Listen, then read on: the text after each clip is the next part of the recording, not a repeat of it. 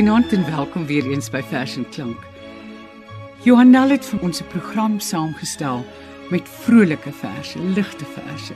Is ek reg, Johan? Ja, Margo, en dit was ook 'n baie interessante oefening om te sien hoe die, sal ek maar sê, Afrikaner humor of Afrikaanse humor oor dekades heen verander het, as ook, jy weet, die dinge waaroor daar gespot word. Uit die aard van die saak, uh, dit is wonderlike onskuldig die humor uh aan die begin was soos uit die eerste gedig Dopper Joris en sy seiltjie van Poevermacher. Onder 'n boompie by die watersloot sit Speetjie met haar Joris te vry.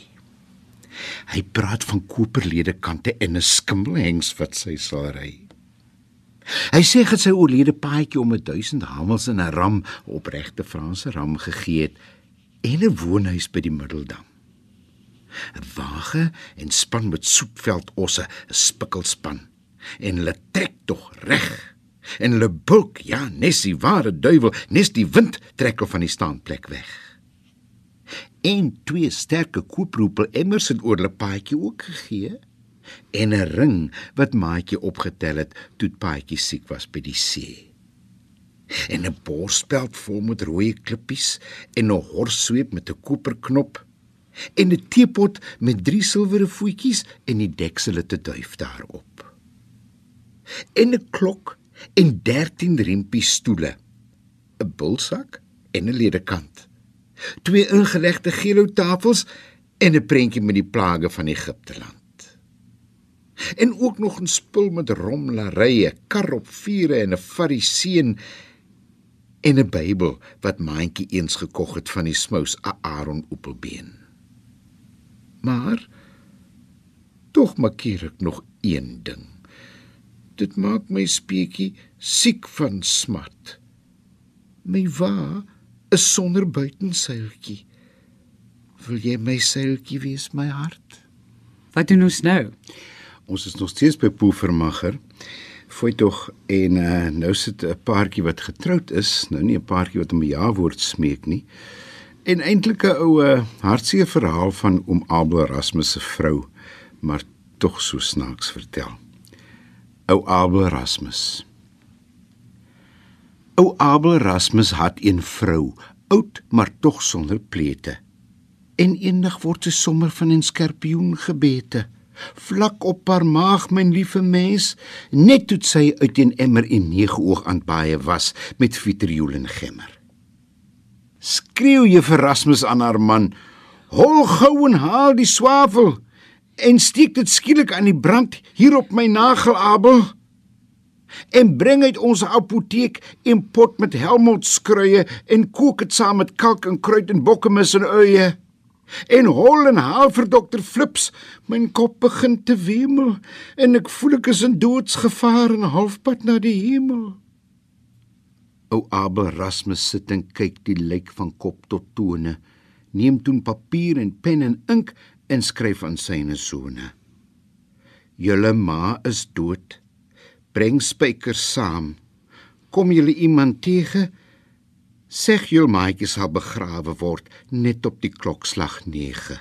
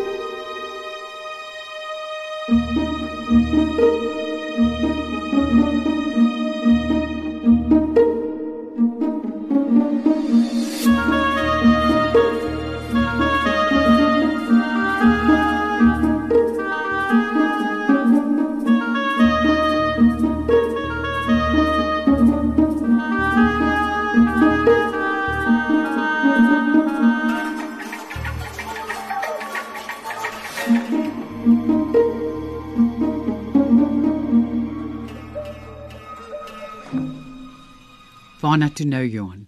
Nou na 'n paar kwatryne, 'n paar anonieme kwatryne en ek dink as ek sommige van hulle lees, redelik skuins onder die beld kan ek verstaan dat dit dalk anoniem is. Margo, ek gaan so 'n paartjies lees. Ek is seker daarvan jy gaan van hulle op die ou end uitsny, maar kom ons probeer want dis die beste geweer. Hare oogies waarlik blou, hare mondjies suikersoet, saamgeslaap onder een karos, middernag na die Kaap gedros. Die volgende gedig, Johan. Mens kan ons nou nie as jy 'n program oor ligte verse saamstel sonder AG Visser nie, kan 'n mens. En ons lees uit sy Noag se ark. Die renoster die droster met sy vaal karos daar by die wagge bietjie bos met die dik opnaaisels in sy huid met 'n tandestroker op sy snuit.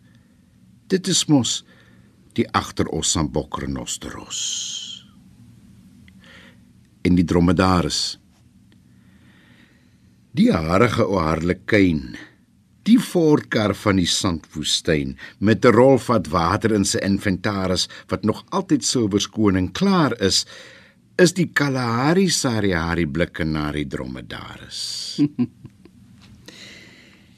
en ook iets nuuts vir my. Ek is nie altyd noodwendig so goed belese met Barend J. Turini. Maar dit bring ons by 'n ander aspek van die Afrikaner waarmee hy omgaan in sy humoristiese verse.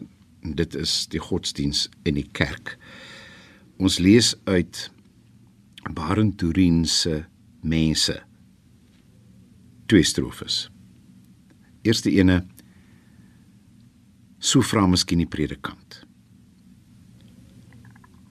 Waarom aangesien ons weet die eerste skepsel Adam het en aangesien die boek verklaar die plek van elk boer en barbaar is juis verberg in hierdie land taonskerels en die selekant. En tant Mim by die biduur. Voor die biduur van die kring vra tant Mim die ouderling. Oor wie sal ons ons vanaand bekommer? Wie moet die karwats tot bekering bring? Of bid ons sommer? Jy sê ons gaan nou na Ronnie Belcher toe. Na Ronnie Belcher en spesifiek sy bundel My hart sing sewe moppies. Weet jy Margo in hierdie heerlike guitige kwatryne van die man lê daar soveel waarhede opgesluit. Soos byvoorbeeld in die volgende klompie wat ek nou gekies het uit my hart sing sewe moppies. En onthou, dit gaan nou hier oor die kerk en godsdiens en geloof en dominees en die mens en die Afrikaner. Kerktaal bring sy loon. Jou siel kan daarin woon. Maar 'n vloekwoord op sy tyd, dit hou die mangels skoon. Adam in die begin, hy sien sy dag raak min. Toe sê die Here: Laat daar sterre wees. En Adam se nag het begin. Daniel in die lou, hy het sy Bybel vasgeklou.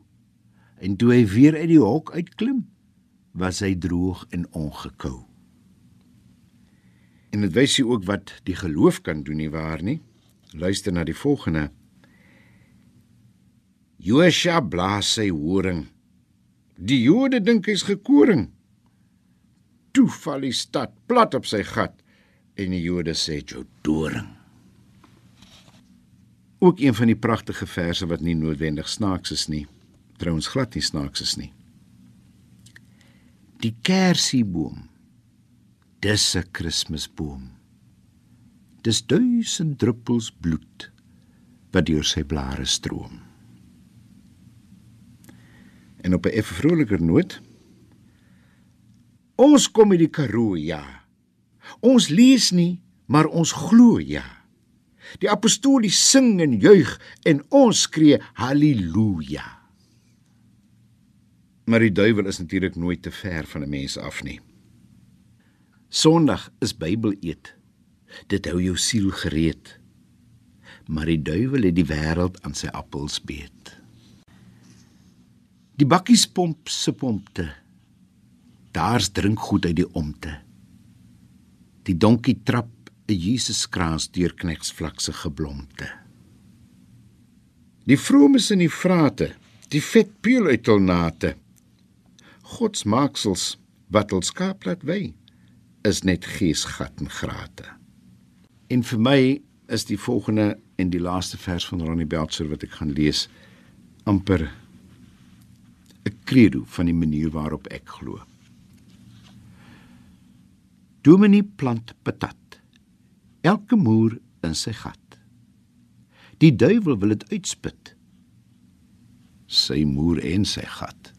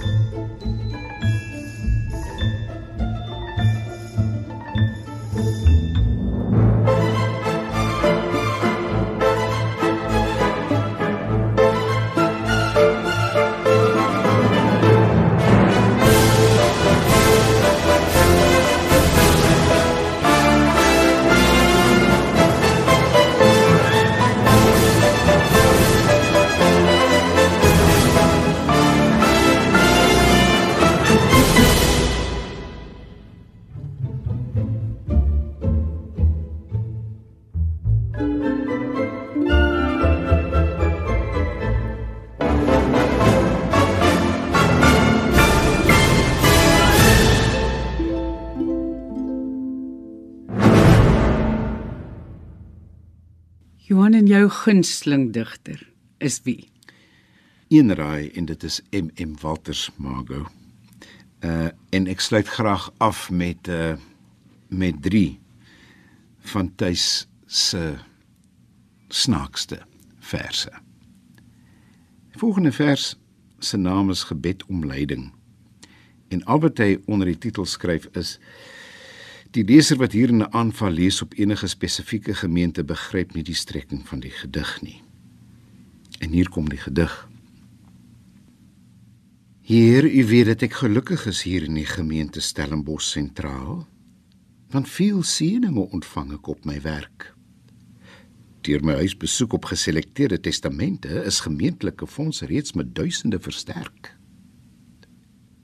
U weet hoe die lidmate vir ons sorg. Die vrieskaste bulk buitentoe. Oorvol is ons keller van die goeie dade. Ons drink rooi wyn wat 7 jaar gerus het saam met die vet braaivleis van genade. U weet die kinders moet universiteit toe. En die koshuise is duur en vol. En waar is daar 'n pastorie met 7 huurstudente?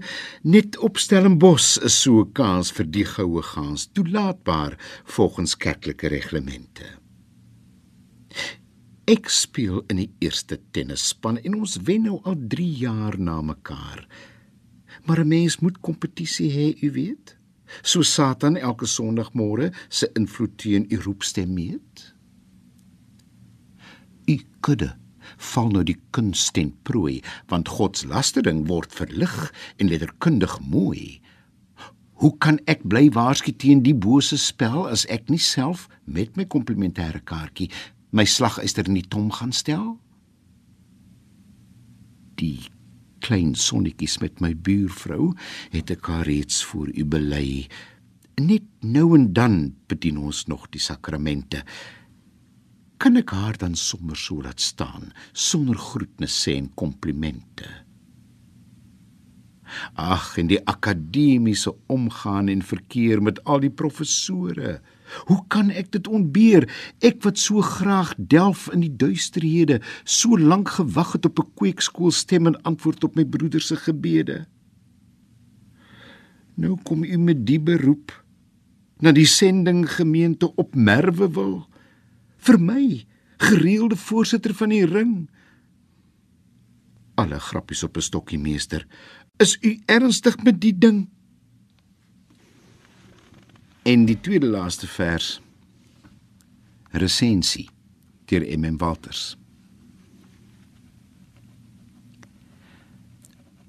Dan is daar die verhaal van Rut, die plattelandse pleitjie, wat in die traptyd, die vrytyd, die paartyd vir volgende jaar se oestyd in die slaaptyd skelm skelm gaan inkruip aan die voet en end van die baas. Was jou en salf jou, maar laat jou nie herken totdat hy klaar geëet het en gedrink het en sy hart vrolik is nie. En as hy gaan slaap, maak dan sy voet en end stilletjies oop en gaan lê. Heerlike hyg verhaal, maar net te stout vir ses mate gars in 'n Charlie. Ongelooflik dat God self so 'n verhaal vertel of toelaat dat dit in sy bloemlesing opgeneem word. En die kind se naam is Obed. En nou hoekie vir eensames gedig met vier strofes en elke strofe eindig op 'n spesifieke letter en sit dan maar aan die einde na die gedig die vier letters bymekaar. Hoe tintel die bloed as die hormone ontwaak en 'n vreemde gloed die liggaam ontdooi. Nou roer die rower met kwyl aan sy kaak, nou sidder die sag en gewillige prooi. Ek droom van 'n slagter met bloed aan sy mes, kom kalmeer die bewing van bakvisie op es die blomme te ontvou met 'n bedwelmende geur om die oesman na die tuin te lok. Die soet trosse hang vol geswel en verkleur aan die gewillige lood van die wingerdstok. Die ganse oes sal ek gewilliglik gee. Dit is die aanbod van jong dame op eë. Ek word stadig gesetter maar steeds leef die hoop dat 'n ridder sal kom om my te verlos. Die swaaibrug is af en die poort staan oop en die preutse bewaarder het sy greep laat los. Hoe lank moet ek nog vrugteloos kla? Dis die noodsein van middeljarige dame op K. Die rimpels vermeerder en die spiere verslap. Net die ou beklemming bly kleef om my hart Aan wie kan ek die geheim verklap van die een begeerte wat wel die ouderdom tart? Voordat ek sterf, moet ek die groot dorsles dis die wanhoopige gebede van ou dame op is